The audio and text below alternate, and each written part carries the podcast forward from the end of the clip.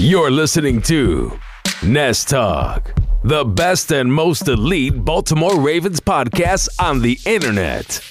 Now, here's your host, Christopher Linfont. Ladies and gentlemen of the Ravens flock, my name is Christopher Linfont, bringing you another edition of the Nest Talk podcast, the best and most elite Baltimore Ravens podcast on the internet. Today is a very special episode for Nest Talk because today, on October 25th, 2019, is the 50th episode of the Nest Talk podcast. It has been quite a while since we've started this podcast, actually started back in the summer of 2018. Here we are in the fall of 2019. Of course, it's a weekly show, but there are not 52 episodes as there are in a week. I'm sorry, in a year, uh, weeks in a year. That's because, of course, we have um, the many breaks we took over that period of time for various reasons, including, you know, the, the off season where there wasn't much to talk about, um, just to, to, points where we weren't able to get out podcasts. But we're going strong now. We have the 50th episode. It is, it's very amazing to me. And I, I thank you all for supporting the podcast every week, listening to it. Um, and I hope to keep making it bigger and better. We have plans in the works, as I've been mentioning over and over again. There are lots of plans, things we're testing um, to make this podcast much better. I have plenty of ideas, and we hope the next 50 episodes are going to be better than the first 50, uh, and we'll move towards um, creating a very, very um, interesting Ravens discussion here on this podcast, um, you know, between myself and you guys, and of course, making it a show that everybody would like to see uh, and hear in the future. So, without further ado, let's get into the episode. Of course, we do have some announcements to make. Uh, some housekeeping things as we always have. Make sure you follow us at Nest Talk on Twitter, at Be More Feather on Twitter as well. You can find me at Chris Linfon on Twitter. Uh, and it's also important that you subscribe on YouTube or iTunes, wherever you are listening to this podcast. Um, that will make sure your these podcasts are put into your um, subscription box right away once they are released. And of course, if you are listening directly from the Baltimore Feather website, um, thank you. That's also uh, very we very much appreciate that. You can subscribe to the newsletter on that site too. Um, just type in your email, and of course, every time there's a new episode of Nest Talk and any Ravens news articles um, and opinion articles that we publish, they'll go right into your inbox, so you are ready to go with the latest and greatest Ravens news and opinion articles on the internet. And of course, um, you can find us on Facebook as well. Just search up Nest Talk or Baltimore Feather on Facebook. Like us there. Uh, if you are trying to contact us, please, uh, it's best that you use the email info at Baltimore Feather, but you can also DM us on Twitter. At Be More Feather is the absolute best place to do that. Communicating through Facebook, I mentioned, not a very good idea, so let's not do that. Um, unless you absolutely have to, of course, we will we'll get back to you, but Facebook sometimes is weird. Uh, it doesn't show me right away when, when, when I get messages, so I could miss them for a month at a time for all I know. Um, so again, without further ado, let's hop right into this episode. It's actually, again, I, I, forgot to mention this, but today is October 25th, and that means it's two months till Christmas uh, which also means that we're about halfway through the NFL season, and the Ravens are on bye week this week, so we don't have as much to talk about in terms of the matchup they're going up against the New England Patriots on November 3rd, but we will talk about that next week's episode. There's really no point in talking about it now, only to have circumstances change, uh, especially since we actually, I don't believe we have a, full week of practice on this bye week. Most of the team is just resting, as, as far as I am concerned. I don't have an injury report, haven't heard about practice. I don't think they're practicing at all. Um, so there's really there's no injury news to talk about, nothing new, um, except for what happened in the Sunday's game, which we'll talk about because there is a major injury we have to talk about. But um, the Ravens have have have uh, granted us things to talk about through um, free agent acquisitions here, and of course a, a, cut and, and a move to the IR, which we'll, which we'll discuss in a second. Also, to talk about though, I am taking questions as always for the podcast. Uh, we have another question by Mr. Donovan Sales about a specific player um, on the Ohio State Buckeyes and whether or not the Ravens should be looking to draft him. Um, I want to talk about what the Ravens win in Seattle means. Um, are we having a defensive revival? And finish up with some bye week thoughts. And we'll get all through that through this hour long episode as usual here on the Nest Talk podcast, the best and most elite Baltimore Ravens podcast on the internet. So starting off with the Ravens news, we're going to go in um, sequential order here and how they happened. Uh, and the first is that the Ravens decided to part ways with the cornerback slash special teams player Justin Bethel. So Justin Bethel was signed this offseason to be a special teams gunner for the Baltimore Ravens. That was really his main objective with the Ravens. And unfortunately for Bethel, he was not able to stay with the team throughout the entire season. Now, Bethel um, was being paid. I think it was 1.5 million uh, in a cap hit this year. Uh, let me check that right now as I'm talking here. But it wasn't like a, a very um, insane amount with the Baltimore Ravens. Yeah, he had a 1.5 base salary with cap hit of two million dollars. So um, Justin Bethel now without is off the Ravens, um, and that's essentially because the Ravens do not value him as much as they value a fourth round pick. And I say that because if you have paid attention, if you're on BaltimoreFeather.com, if you're following up on the Twitter page, you know that the Ravens had a choice to make, and that choice was because Brent Urban was cut, the former Ravens defensive end Brent Urban cut by the Tennessee Titans. Baltimore was going to lose a fourth round compensatory pick via the comp pick formula. And if you're not familiar with compensatory picks or how they work, it's very complicated and no one actually knows the full formula the NFL uses. Um, it's based on players evaluated. But anyway, every year, NFL teams lose players in free agency and they gain players in free agency. If your team loses more than they gain, they get what's called a compensatory pick that compensatory pick's value, whether it's the third round or the seventh round, it can't be first or second, it can be either third to seventh round.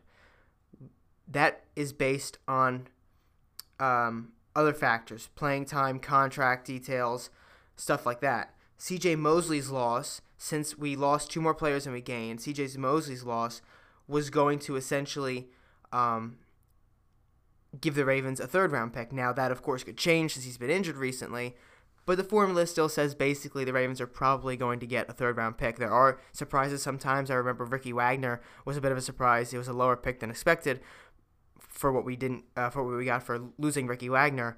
Um, but CJ Mosley should give us a third round pick because they lost Mosley, didn't have enough free agent talent to overtake that loss according to the formula, and um, you know the other free agents everything would gain the Ravens a fourth round pick. But the loss of Urban would have made the formula even, taking away that fourth round pick. So the Ravens knew that they had a choice to make. It was either Bethel or a fourth round pick. And the problem with keeping Bethel is that he only really plays special teams. That's what he's here for. He's a fantastic special teams player. And I feel bad for him. He's in the spot because this is not his fault here, right? He's not the kind of. It's really not his fault at all that he, he was put in a situation where the Ravens had to get rid of him. But he's not a defensive back at heart. That's not his best position here. The Ravens had to part ways with him in order to recuperate that fourth round pick. Why do they want the fourth round pick over Justin Bethel? A fourth round pick, you get a younger player on a four year contract next year, this upcoming year. We're halfway through the season. Um, so whoever that player might be, I mean, the Ravens see that as more valuable. And it's going to be a contract similar to Bethel's too in the future because you know, it, rookie contracts don't aren't that expensive. You're only going to get a few million out of them. Bethel was on a two million one year contract, so I mean that total amount it would probably be only three or four for the rookie on that fourth uh, fourth round pick, maybe even less.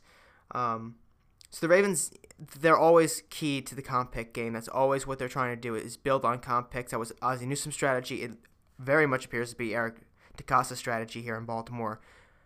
And Justin Bethel essentially is caught in the crossfires. Now, the question though is does this mean the Ravens are not in win now mode? I argued they were in win now mode last week when they made the trade for Marcus Peters, who had an incredible game, by the way, against Seattle. We'll talk about that. Um, I don't know if this means the Ravens are out of win now mode, but I know it means the Ravens really value their future. And I still think they think they can win a Super Bowl a championship or whatever this season. But I don't think the Ravens um, are particularly invested in this season right now. Maybe they want to sign um, Marcus Peters to a long term contract after this year, pair him up with um, Marlon Humphrey and get rid of Jimmy Smith. That is very possible. I mean, they still want to win this season. It w- they wouldn't have traded for Peters if they didn't want to win this season. They want to win as much as they can this season. It's, it's a very cautious win now mode, I would say. It's a, it's a win now with an eye toward the future. They want to establish a dynasty. They don't want to break the bank all in one year. That is essentially what's going on here with the Ravens. Uh, and this Bethel pick kind of reaffirms that if you if that's your vision on the Ravens, win now again does not necessarily mean they're going to break the bank this year. That's never how the Ravens have done it. They've always been trying to build a dynasty that competes year in and year out, not a team that competes one year and then blows the next 10 years as a dumpster fire. That's I mean some teams will do that. They'll trade in a championship for 10 years of obscurity, but the Ravens are not that team. And it's, it's better to not be that team than to be that team that trades their fan base's happiness for a single year of prosperity. Uh, moving on, the next day, the Ravens placed Pernell McPhee on the IR. This is the big news, uh, the, the, big injury news of the week here. Pernell McPhee um, was signed this past offseason, and as, as most of you know, I would imagine, Pernell McPhee played with the Baltimore Ravens in that Super Bowl year. He was with the Ravens from 11 to 2014. Left signed a huge deal with the Chicago Bears, but didn't really pull it together in Chicago. Um, kind of was obscure last year with the Redskins. Didn't do a whole lot, but he was playing very well in Baltimore. He had 17 total tackles this year and three sacks on this season alone. And then it happened, and Pernell McPhee um, was went down in in Sunday's game against the Seattle Seahawks. Uh, for some reason, I don't have what the injury is on this list. I don't know why I don't have it here, but I know it's here somewhere. Give me a quick second and I will find that for you. But essentially, Pernell McPhee, I believe it was an arm injury. I just don't want to say the wrong thing here. Pernell McPhee went down um, with a triceps injury in his arm. Season ending triceps tear, actually. Um, so definitely not the situation you want to be in if you're Pernell McPhee uh, and the Ravens because Pernell McPhee was a big presence on that pass rush um, group, and the pass rush as a, as, a, as a group as a unit has been very much underperforming. And McPhee and Judon are really the only ones who are getting any real pressure at the quarterbacks, but it's it's not consistent enough. And McPhee, you know, his loss is really giant for the Ravens. There's been a lot of talk on whether the Ravens are going to go get Yannick Ngakoue. I I'm sorry, but I butcher this name all the time. I know exactly who he is, but I butcher his name. Unique Ngakoue, a lot of talk about him as a pass rusher coming into Baltimore. Um, he is a guy with the Seattle, not Seattle Seahawks, with the Jacksonville Jaguars on the last year of his rookie deal, with about two million dollar, a two million dollar cap hit this year that he could fit in the Ravens two million, uh, just above two million dollar um, cap space. They wouldn't have to give him up much for him. They just got a fourth round comp pick back. They could use a fourth round pick. They've got a couple to send over to Jacksonville and get Yannick Ngakoue in. Um, but I mean, these are just rumors flying around. These are people on Twitter basically talking about Unique. There's no actual physical evidence that the Ravens are going to go get Unique Ngakoue. Um, and whether or not he would actually help, I'm not exactly sure because he's he's an okay pass rusher. He's not an elite pass rusher. It's not like the Marcus Peters trade where you're going out and you're getting an elite corner. I don't care what anybody else says. Marcus Peters is an elite cornerback. Yannick Ngakoue is not an elite pass rusher. He's a good pass rusher. He's a better than average pass rusher, but he's not elite. And to pair him with Judon and just expect the pass rush to immediately flourish, I don't think would actually happen. I think the Ravens have deeper issues at that position. I think it's it's more depth than anything. And with Pernell, I mean, with Pernell McPhee was still in the in the conversation in the mix here yeah, they have a much deeper pass rush with Unique Ngakoue in there. But without without Pernell McPhee, it's going to be Ngakoue and Judon and like who else? Tyus Bowser, Chris Wormley. I mean, these aren't guys who are going to get to the quarterback very often. I mean, Tyus Bowser has had some um, decent moments, but Chris Wormley's not going to do it. Jaylon Ferguson, though, I have to say, Jaylon Ferguson impressed in Seattle in the Seattle game. Had some very good moves, uh, bottling up players, especially uh, on the outside, protecting from the run as well. He had some good moves, but um, you know, Pernell McPhee obviously being thrown into the injured reserve is a huge loss for the Baltimore Ravens. They're going to have to figure out what they want to do long term at the pass rush position. They did not address it in free agency in the two signings we're going to talk about right now. And the first of those signings, both coming from the Patriots actually, is defensive back Jordan Richards. What is Jordan Richards going to do for us? Well, he's a he's a college safety. He was a college safety. He plays defensive back and really, I guess, play any position. I don't know much about him. But he was a second round pick in 2015, 2016, and just 2015 second round pick, and just didn't do well. He didn't do well with the Patriots. Was cut. I'm sorry, not cut. Was traded to the Falcons in 2018 signed with on a one-year deal with the Oakland Raiders in 2019, but was cut at the end of the season. Signed to the 53-man roster of the Patriots not long after. was actually cut to make room for Bethel. He is not a very good defensive back by any stretch of the imagination. He's, I'd say he's probably below average, maybe just barely average. He's not going to be any sort of addition like Marcus Peters was, because I mean the the Patriot allure is really something, right? You know, someone could see Ravens signed Patriots defensive back, and they go, "Oh, this guy must be good. He's from the Patriots." Not everybody from the Patriots is good. They don't always hit on the draft picks. This is one of them they didn't hit. Um, again, drafted by the Patriots, traded away, and then he came back to the Patriots this year, but, but cut to actually make room for Bethel. Um, some people speculate that the Ravens are just doing this to get information, get dirt on the Patriots. I mean, I doubt it. They're probably going to ask him, like, is there anything we need to know about Bill Belichick's Patriots? But, I mean, everything's on the tape. It, it's not like they have a specific game plan they're going to install against Baltimore, and this guy's going to come running with it to, to John Harbaugh, you know, the 57,000 page game plan, and just give it to Harbaugh. And that's just not how it works. So, this is really a move, I think, for depth. Obviously, we lost Sean Elliott, Tony Jefferson for the year. Jimmy Smith is, is, is, is due to come back for the Patriots game. That's the assumption. Tavon Young is out for the year. Um, the Ravens have had some pretty bad luck in the secondary this year. It's, it's been it's been pretty bad with the injuries, but maybe Jordan Richards can fill in as a depth guy. Maybe he's someone who we can use on special teams. I'm not sure exactly if that's what the Ravens want to do um, with him. But the Ravens had one open roster spot after this move, and they used it on another Patriot. This time, defensive lineman. Uh, I'm really sorry. I'm gonna butcher this name. Ufomba Kamalu. I think I actually did well on that one. Ufomba Kamalu uh, Mr. Kamalu, if you are watching, please let me know how I actually pronounce your name. I, I, I, I'm sorry, but, you know, I, I butcher some of these names. It's very difficult to pronounce some of these names that come up in the NFL. But according to Joe McBride of the Boston Globe, he's a Patriots beat reporter for the Boston Globe. Um, the Baltimore Ravens signed, or were at least going to sign in the process of signing, Ufomba Kamalu last night off the Patriots practice squad. Now Kamalu was was undrafted in 2016, signed with the Texans didn't make it. Um, I'm sorry, he did make it, but didn't make it for long. He was waived after the 2018 preseason. Um, and then he signed with the Cardinals, but was cut in, in, October of 2018. And then he joins the New England practice squad in 2018. Was elevated in, in, in December of that year and actually played in in the uh, was on the roster for the Super Bowl. Um, so he's got a ring. And he stayed on the Patriots practice squad this year after being waived after the preseason, but now he's been signed by the Baltimore Ravens off that practice squad. So what does this mean? Well, it means that the Ravens did not go and get Yannick Ngakoue yet.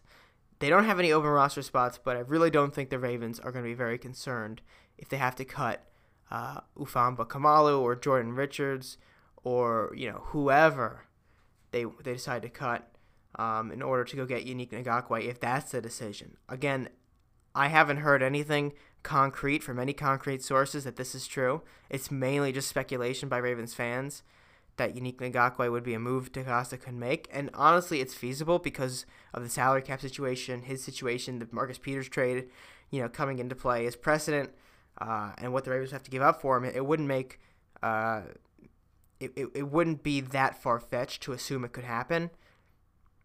But right now, we don't have the sources to back that up. No one's really talking about it, and and the you know, the Jaguars might just want to sign him for next season as well, and beyond that. So maybe the Ravens don't even have a chance to get him. Um, but what's Kamalu going to do here for the Ravens? He's going to provide defensive line depth. I mean, the Ravens have had some defensive line issues this year. They came in without um, a full defensive line.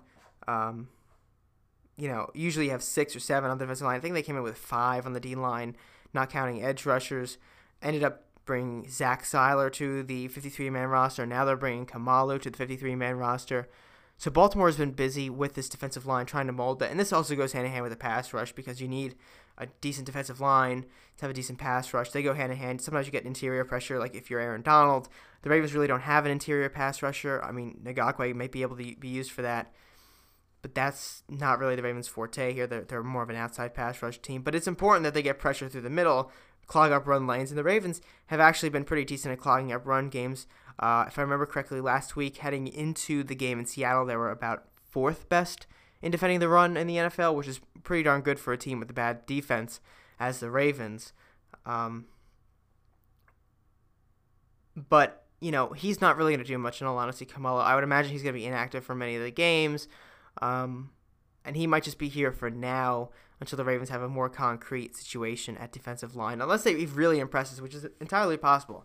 If he really impresses with the Ravens, he could stay on for the rest of the year.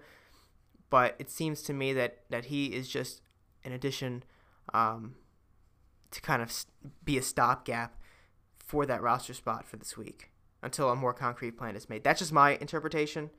You know, I don't know specifically if that's something the Ravens are going to do, um, but that's my interpretation of the signing. So, switching gears now, let's move on to a question sent in by one of our longtime listeners here, Donovan Sales Sr. He also sent us a question last week. And just to reiterate, I want to get some more questions in here if possible. I think it's very fun to interact with, um, you know, all the Ravens fans who listen to the podcast.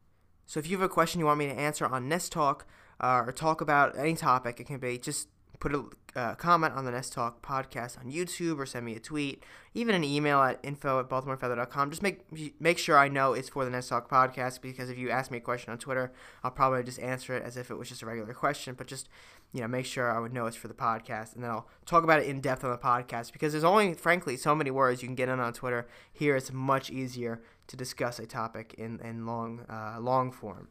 Um, so without further ado, let's get into Donovan's question. His question is defensive end Chase Young from Ohio State. Donovan asks, uh, I want to talk about Chase Young, Ohio State. He is the best pass rusher in college football. I feel DeCosta should give up a 2020 first round and 2021 first and second round. How do you feel about that?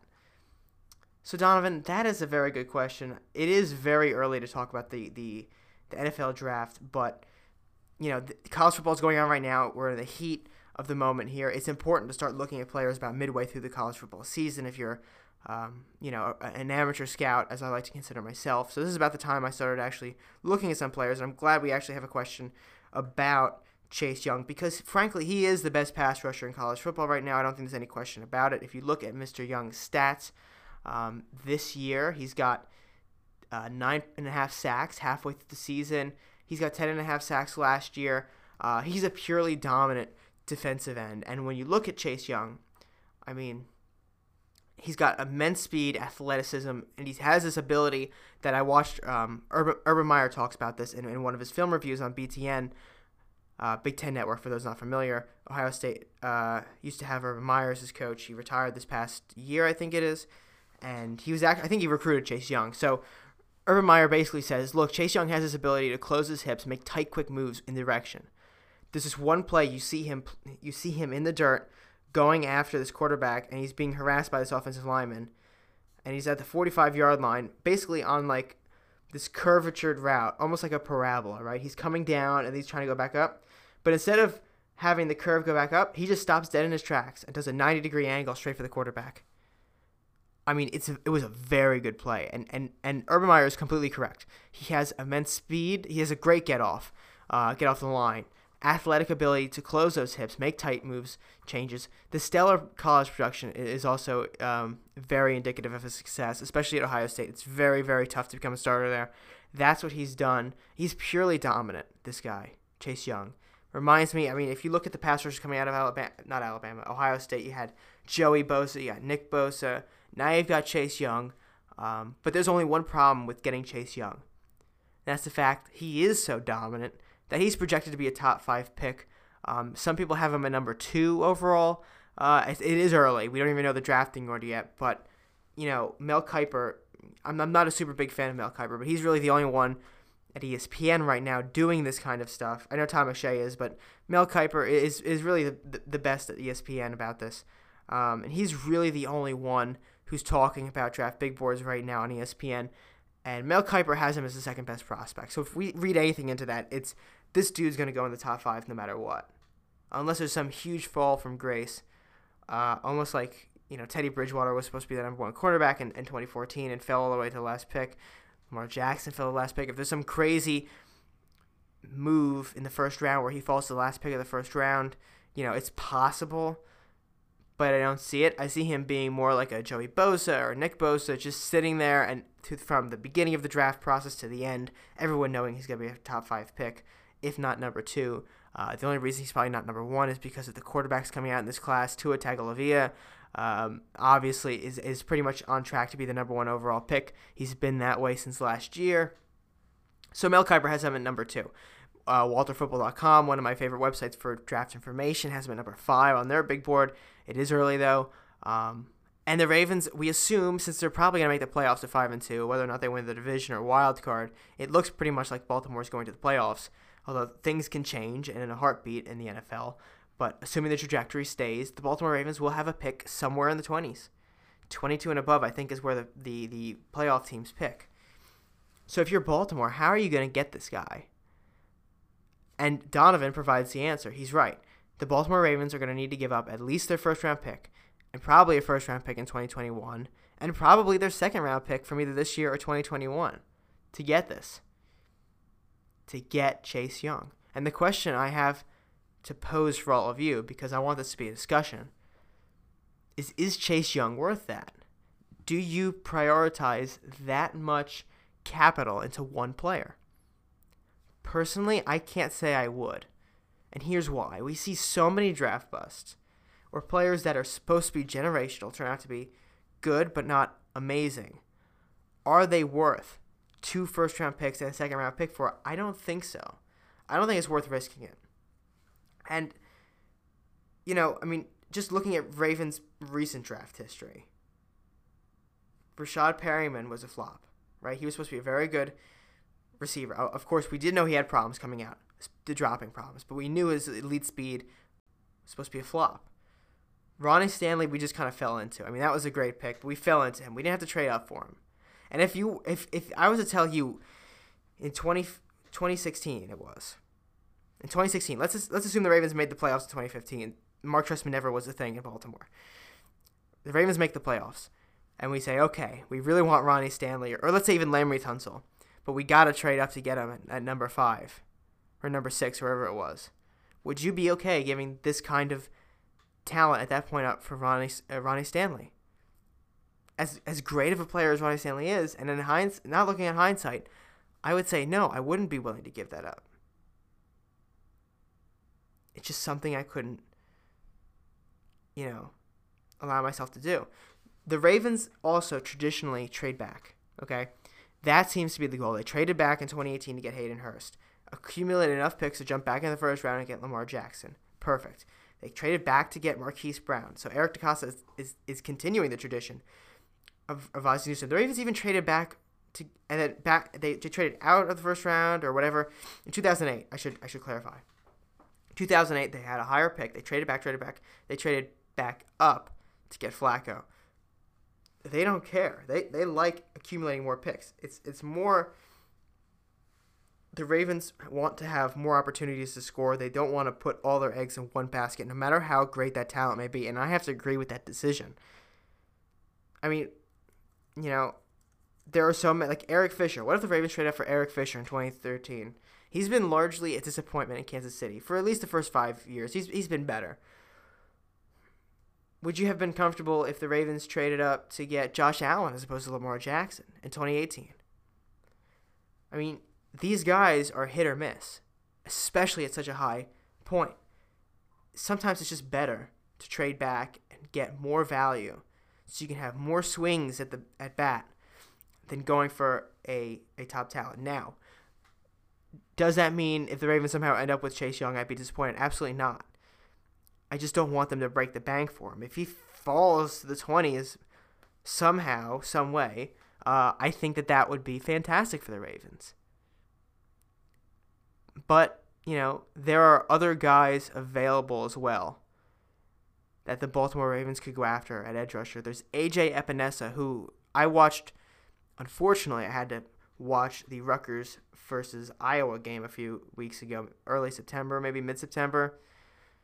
And that dude just lit that team up. And I, I know Rutgers sucks, but AJ Epenesa is a very good defensive end. I like him a lot. Um, I don't have a full scouting report on him, but he's very good. I, I, I hope you guys look him look him up if you're interested in AJ Epenesa from Iowa. And then there's another guy I don't know much about, but Julian Okwara from Notre Dame, the outside linebacker, is projected to be top 20 pick. Maybe the Ravens could scoop him up. There's other pass rushers too, not just Chase Young. And I don't want to, Donovan, I don't want to, like, you know, um, dampen your mood or anything, but I just don't think the value of the two first round picks and the second round pick is worth it. If if somehow they said, hey, you know, Baltimore, we'll give, we'll let you trade up for a first and a second, and we'll give you a, an extra third, then I'd take that deal any day. But that's not going to happen. That's not how that how it's done. Most NFL teams are going to rely on the trade value chart, and the trade value chart is not going to let that happen. Um, if you don't know what the trade value chart is, it was developed, I think, by Jimmy um, Johnson and the Cowboys in the 90s.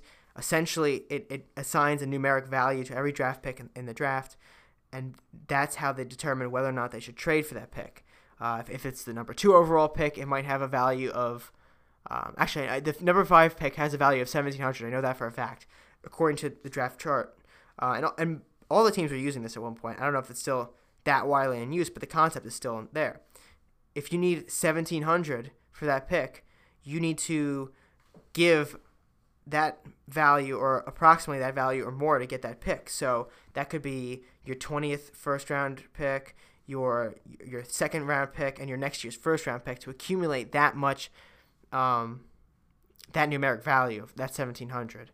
So, you know, just to go back to Chase Young, though, it's going to take at least a first, a second, and either their third or next year's first or whatever to get Chase Young. Um, and I don't think right now that's exactly what the Ravens should be doing. Now things can change, um, but I think the Ravens would be better off working with Jaylon Ferguson, hoping he develops, and and re-signing Matt Judon. I think that's that's number one. We should re-sign Matt Judon, make him our premier pass rusher. Hope Jaylon Ferguson pulls out. Maybe draft AJ Epenesa, another pass rusher, uh, and kind of take a step back and and not trade up for Chase Young. Although maybe again Chase Young could slip. It's very unlikely though. Um, and you know even if even if I was on board with the decision I don't think um, Eric DeCosta would be because he is definitely the type of, of GM that's going to sit back and wait and try to accumulate more draft picks instead of going up and getting this guy. That's really what Eric DeCosta is all about. That's what we saw him do with Marquise Brown. That's what we're going to see him do um, in the future as well. But thank you very much for the question, Donovan. I hope I answered it the best you can. And let me know what you think about my answer. If you agree with me, if you just don't agree with me after my explanation, um, and of course, remember, everybody else send in as many questions as you like. If we get too many questions, I w- I won't be able to answer them all, but I would like to, you know, have conversations with uh, our very fun listeners out there for listening to the Nest Talk podcast. Um, so moving on now, the Ravens won in Seattle. Obviously, it was a very very good win for Baltimore. But what does it mean for the Ravens, short term and long term? The short term, for me at least, is that the Ravens can go toe to toe with with these teams. Seattle obviously is one of the best teams in the National Football League right now. There's no question. They are five and one entering the game. They have MVP MVP candidate Russell Wilson at the helm. Um, it was quite frankly um, a very very difficult matchup for the Ravens to try to win, and somehow, some way, they won that matchup. Now, how do they win this matchup? The defense came out of nowhere. Well, I shouldn't say that. The defense they didn't come out of nowhere because we kind of knew that they were trying to establish their new dominance with the the acquisition of uh, Marcus Peters, um, and of course, you know, Dean Pees still trying to be as aggressive as possible, and it paid off. The Ravens were super aggressive. Marcus Peters had a pick six, uh, which is very very good for him. Um, and actually, he, that, he was only targeted thrice that entire game, three times. The first time I think it was one was incompletion, one was sailed over his head or something or a breakdown, and the third was the pick. And then Russell Wilson never targeted him again. And that was Russell Wilson's first interception on the year. And Marcus Peters took it to the house. So to all the people out there telling me that Marcus Peters is washed because he had a few bad games in LA, I got news for y'all. He ain't washed. That's for certain. Um, what it also tells us, though, is Lamar Jackson is a lot better than he looks statistically. And he's an MVP candidate. But let, let me tell you what I mean by that. Those conditions were so bad in that game. The rain, if you watched it, you could tell. It was slushy out there. The rain was pouring. Like, absolutely pouring everywhere. And gripping the football was a huge problem. Huge problem for the Baltimore Ravens, for everybody on that team, for both teams. Absolute mess out there in the rain. Um, and what does that mean, essentially? Well, it means that the nine passes that were completed out of 20 attempts for Lamar Jackson is a very misleading stat. Mark Andrews had not one, not two, but three drops. I think I read somewhere that he had there were six drops in total. Something like that. I, I should have saved that stat, but there was I think six drops in total. And if that's true, then Lamar's adjusted passing, the completion rating would be 15 out of 20, which paints a wildly different picture than 9 out of 20. And those saying, well, you know, this just proves Lamar can't throw. What does it prove about Russell Wilson then? Because Russell Wilson finished under 50% completion as well. He finished 20 for 41. That's under 50%, just like Lamar. It's about the same percentage, actually. It's very close. So, what does that prove about both these players, huh? I mean, you can't just say the conditions apply to Lamar Jackson, but don't apply to Russell Wilson. I think Lamar Jackson has shown us quite enough now that we can stop questioning his ability to pass the ball. I mean, there are decisions that he makes that are stupid. There are throws that he misses that he shouldn't, but that's because he's a second year quarterback, and he's outplayed all of my expectations so far. So I'm I'm done with people saying he can't throw. I assumed he couldn't throw. I think it was fair to assume he couldn't throw very well coming out of college because in the college tape he wasn't a good thrower. Last year he had a lot of bad passes, but over the summer, obviously he worked very, very, very hard on his mechanics. You can see the difference in the way he sets up a pass. I mean, just look at his hips, look at his foot placement. You see, if you compare side by side, you can see those differences. He's much more accurate. He's much more precise than he was last year. This isn't a question about whether or not Lamar Jackson can throw anymore. Right? We're we're done with that question. It's over. So, moving on from that though, what are the other effects of this game? What are the what are the long run um, questions that are going to be solved, answered? Well, for starters, I want to go to the defense. I think it might be pre- premature to say, but I think the defense is improving. It's not an elite defense yet, but it's definitely an improvement. It was not perfect, but it, but the defense was what it needed to be, and that is the key to every game essentially is what can it do to win the game the defense did enough maybe the rain helped but you know he should be used to it up there it's seattle maybe those conditions weren't ideal for the seahawks but russell wilson only throwing for under 50% completion for 241 yards and that interception his first interception on the year was huge chris carson on a super rainy day where you think the Seahawks would ground and pound with a guy who averages 4.3 rushing yards per carry. On 21 carries, got 65 yards. That's a 3.1 average. That is atrocious. That is very, very bad. And I got to hand it to my boy Jaylon Ferguson. He was in there a lot, getting plays done, stopping Chris Carson for moving. There were some really good plays. We, we, saw a lot, we saw a lot of gang tackling you know, getting together and pushing him to the bottom as a pile was huge. Just an overall much better defensive effort, and the secondary was much improved. And here we're coming back now. We're entering the game against New England, and not only Marcus Marquise Brown is supposed to come back, but Jimmy Smith too. That means we're gonna have a secondary. Get this: if Marlon Humphrey, Marcus Peters, Jimmy Smith, Brandon Carr, Earl Thomas, and the venerable Chuck Clark is doing a lot better than any of us would have ever expected him to do. Long term, this defense is actually on a trajectory to do much better than anticipated two weeks ago. It's really quite phenomenal, and I give a lot of credit to Dean Pees because he really is the mastermind behind this defense, and he's been staying aggressive, just looking for players that can help him. LJ Fort had a fantastic game, a fantastic game in linebacker. Made so many good plays, so many good tackles. Josh Bynes is another guy that's been impressing. I mean, it's really a shame that we had to wait until midseason to find our inside linebackers, but it's very, very satisfying to see these guys, two journeymen here, right? Josh Bynes with the Ravens before, LJ Fort not with the Ravens before this.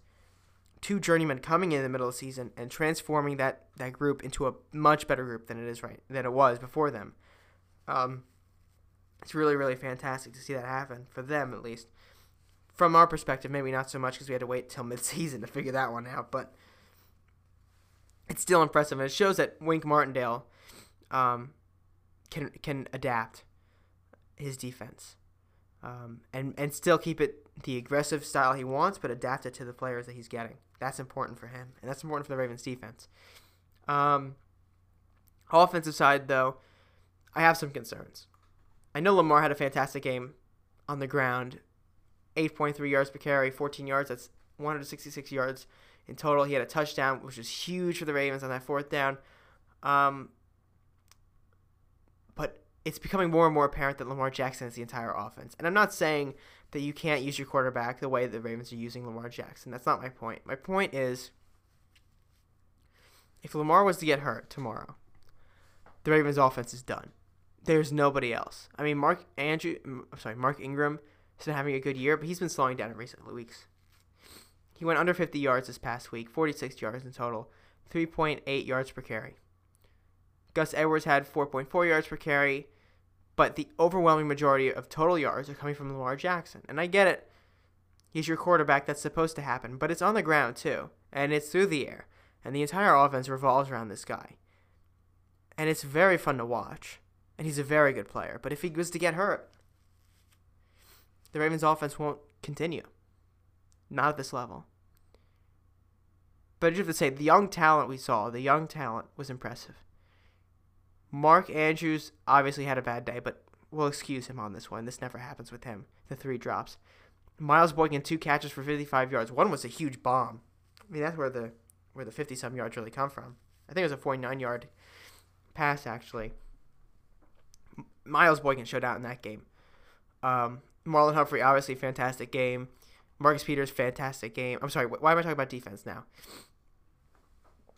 Um, the problem though with with the Ravens offense may have been on the offensive line though, and Bradley Bose, Bozeman impressed me for a few weeks, but he's kind of struggled since then.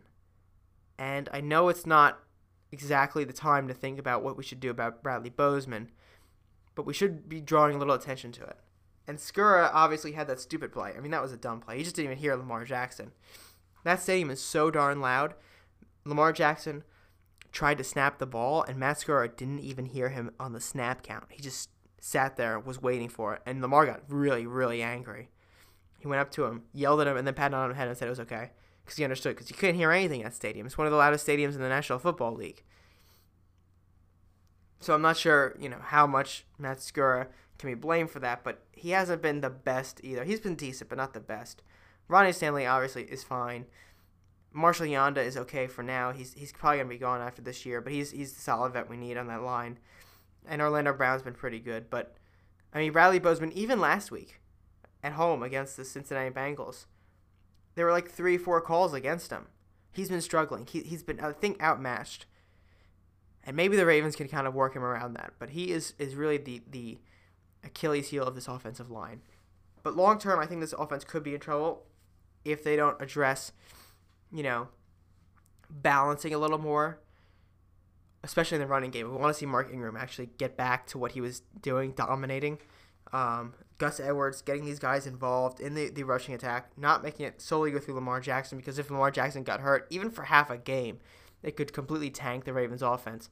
And, you know, it would not be an adequate situation for that to happen. So hopefully the Ravens will heed my warning on that and kind of move in that direction um, quickly to, to balance it out. Doesn't mean we can't use Lamar Jackson the way we're using him. It just means we need to have a little bit of a safety blanket in case we can't use him at a specific moment. Okay. Moving on now. Um, so uh, we talked about it already. Basically, the defensive revival. It's it's reviving, but it's not where it needs to be just yet. So um, I do want to say though, Wink Martindale is a fantastic defensive coordinator, I think, and he's really helping this defense get along.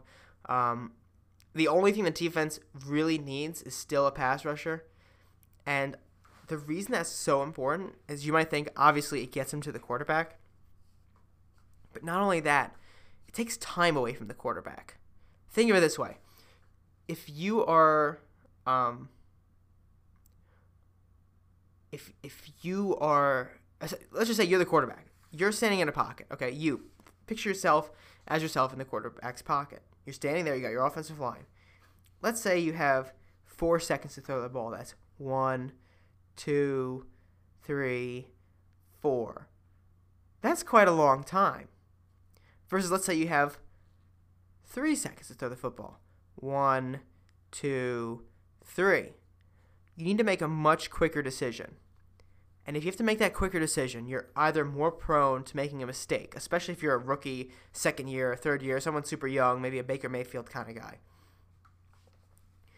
Or what also could happen is your mechanics won't be very good. You don't have enough time to set your foot if you don't have, especially if it's a very, very quick pass rush on a blitz.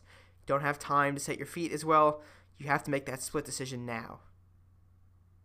What also could happen is the secondary can keep that coverage longer if you allow too much time. A fast guy like, let's say, Tyler Lockett could blow past Marlon Humphrey because he's fast.